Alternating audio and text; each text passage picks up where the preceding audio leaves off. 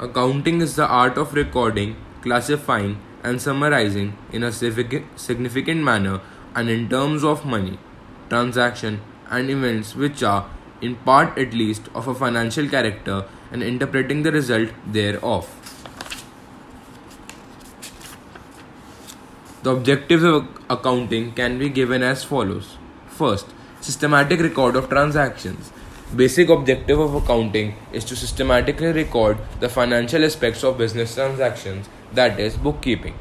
These recorded transactions are later on classified and summarized logically for the preparation of financial statements and for their analysis and interpretation.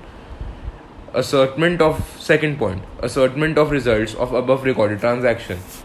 Accountant prepares profit and loss account to which results of business operations for a particular period of time. If revenue exceed expenses, then it is said that business is running profitably. But if expenses exceed revenue, then it can be said that business is running under loss. The profit and loss account helps the management and different stakeholders in taking rational decisions.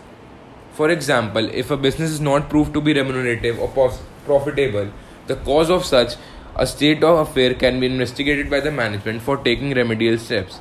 Third point ascertainment of financial position of the business. Businessman is not only interested in knowing the results of business in terms of profits or loss for a particular period, but it also anxious to know that what he owes to the outsiders and what he owns on a certain date. To know this, accountant prepares a financial position statement popularly known as balance sheet. The balance sheet is a statement of assets and liabilities of the business at a particular point of time and helps in ascertaining the financial health of a business. Fourth, providing information to the users for rational decision making. Accounting, as a language of business, communicates the financial results of an enterprise to various stakeholders by means of financial statements. Accounting aims to meet the information needs of the decision makers and helps them in rational decision making. Fifth point to know the solvency position by preparing the balance sheet, management not only reveals what is owned and what is owed by the enterprise, but it also gives the information regarding concern's ability to meet its liability in the short run and also in the long run as and when they full fall date. Now we will talk about functions of accounting. The first function is measurement. Accounting measures past performance of the business entity and depicts its current financial position. Second point, forecasting. Accounting helps in forecasting future performance and financial position of the enterprise using past data. Third point, decision making. Accounting provides relevant information to the users of accounting to aid rational decision making. Fourth point, comparison and evaluation.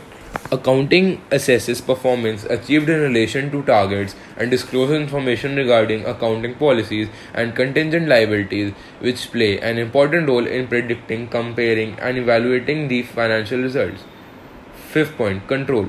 Accounting also identifies weakness of the operational system and provides feedback regarding effectiveness of measures adopted to such weaknesses.